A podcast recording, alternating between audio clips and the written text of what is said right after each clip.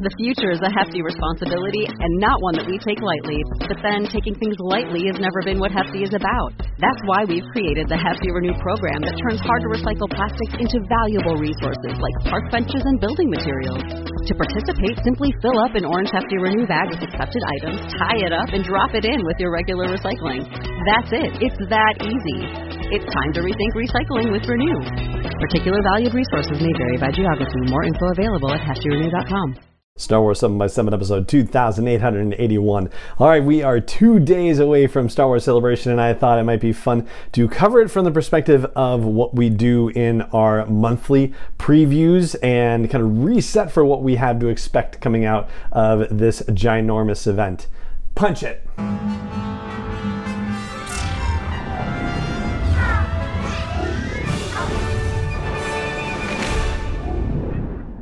Hey Rebel Rouser, I'm Allen Voivod and this is Star Wars 7 by 7 your daily dose of Star Wars joy. And thank you so much for joining me for it. So if you're catching the YouTube version of this, then you will see that my background is a little bit different. I am in a hotel room in Southern California, not my final hotel room for Anaheim. I'm actually visiting with my mom who lives in the Southern California area for a couple of days before I head down to Anaheim for celebration itself but I'm getting just as excited for it as you are, I'm sure. So I thought maybe we would just reset our expectations a little bit with all the information that's been coming at us from all quarters, even through the month of May. I mean, it hasn't been a silent month in terms of Star Wars news by any stretch of the imagination, but I thought, yeah, let's reset and look at what we can expect from Star Wars Celebration in terms of the 12 major categories in which we find Star Wars storytelling. We'll start as we usually do with movies, and as we've discussed very recently, actually, there's nothing on the Star Wars Celebration schedule related to upcoming movies whatsoever.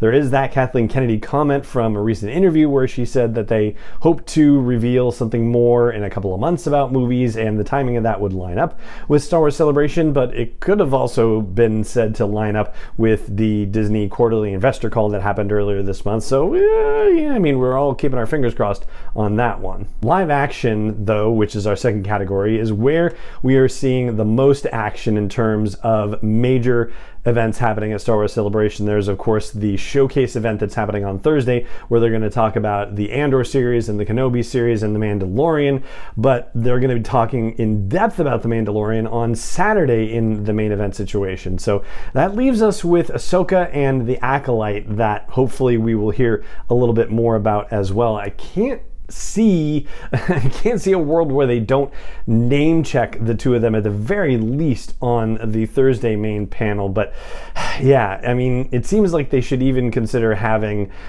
you know, Rosario Dawson show up because she's in The Mandalorian, she was in the Book of Boba Fett, she's going to be in the Ahsoka series, you know, logic, right? So, yeah, I feel like we should be seeing more about the Ahsoka series, and that's the one where, you know, for all the stuff they have announced, that you know work the closest to it and haven't heard anything about that yet so that one feels like the easiest oh of course we're going to get a surprise out of that then we have animation, and we now know that we're getting a Bad Batch panel on Sunday, so that's fantastic. And then we had that Christmas thing, that little sneak leak, as it were, about a series called Tales of the Jedi, which is going to be an animated anthology series. We're getting a panel about that. Still no word about a droid story, which is another animated series that was announced back in the Disney Investor Day in December of 2020, and you know where we think we've seen Anthony Daniels posting some very interesting things on his Instagram account that might indicate that he is in the middle of filming a droid story or that he was at some point recently. For books, we've got at least three and maybe kind of a hybrid fourth, if you will. So there's going to be a you know looking forward Lucasfilm Publishing panel, which will cover both Del Rey and Disney Lucasfilm Press. There's also going to be another panel that deals with the nonfiction kinds of books from like Insight and DK and those publishers. There's going to be a panel that is specific to uh, current books that are happening, and I think actually Adam Christopher from Shadow of the Sith is going to be there, and that's the next book that's going to come out. So, yeah, current authors being published right at this particular moment. And then the hybrid one is the High Republic. So, there's going to be a High Republic panel, which obviously is majorly a publishing initiative in books, but also has comics and manga and all this other stuff too. And speaking of comics, we may as well jump ahead to that one and say that there will be a Marvel Comics panel, but there is no Dark Horse Comics panel. And, you know, we got a little bit of an announcement with the Dark Horse thing just the other day, actually, toward the end of last week with the This Week in Star Wars show reveal of that. But we don't necessarily have a lot of details on what's coming in the High Republic. So there's the other hybrid thing, because we'll surely talk about comics in the High Republic panel that's happening on Thursday as well. Then there's the audiobook category, and there is going to be a Penguin Random House audio panel happening at Celebration. I do think it would be fun for them to announce a new original at that point. I mean, they are doing them kind of like once a year, and we haven't heard anything about a new audio drama coming out for 2022. So it seems like this would be an appropriate place to announce something like that. Then we have the short stories category, and yeah, we're probably not going to hear much about this at all. Maybe they will confirm for us something that we can probably already very safely assume, which is that they will do an anthology series of short stories for the 40th anniversary of Return of the Jedi next year. I mean, I think that stands to reason. And the only other place we really get short stories is the Star Wars Insider magazine, and there is no panel about Insider magazine. There hasn't been one for quite a few years, actually. Although the Stories of Jedi and Sith anthology is coming out and is actually going to be released early for attendees at Star Wars Celebration, there's going to be a celebration edition of it and that one is a middle grade anthology. So basically, following in the footsteps of the Clone Wars Stories of Light and Dark anthology that came out a couple of years ago. All right, so that's seven categories so far. So we got five left. Virtual reality. I just got a press release from ILM X Lab talking about the fact that Matthew Wood is now going to be a part of their Tales from the Galaxy's Edge panel, which is very cool. But still, there's no indication from the material that they've released that they're going to talk about what their next VR project is. And this would be the right place for them to hint at it, to be sure. But yeah, there's no indication of it at all right now.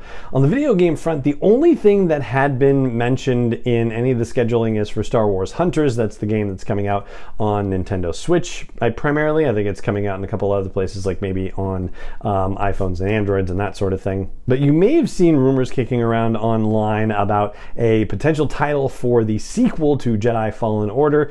As far as I know, that is still just rumor and speculation. It's not necessarily confirmed, and there's nothing in the schedule right now at this late date for Star Wars Celebration Anaheim from EA. So, yeah, I'm not expecting to see anything new about video games aside from Star Wars Hunters at this point. On the streaming front, the big news is that we're getting that panel on Friday about the ILM documentary. And then on the merchandising front, well, you know, there's going to be a ton of merch there, but how much of it actually tells us something about Star Wars storytelling, tells us something about character or plot that we didn't necessarily know? Not a heck of a lot. However, on Wednesday, they are kicking off the Obi Wan Kenobi merchandising initiative. And so maybe we'll start to see some interesting things come out of that. And finally, we have the live experiences category, which would primarily focus on celebration itself, but also on what happens at the parks. So, the Galaxy's Edge and the Galactic Star Cruiser.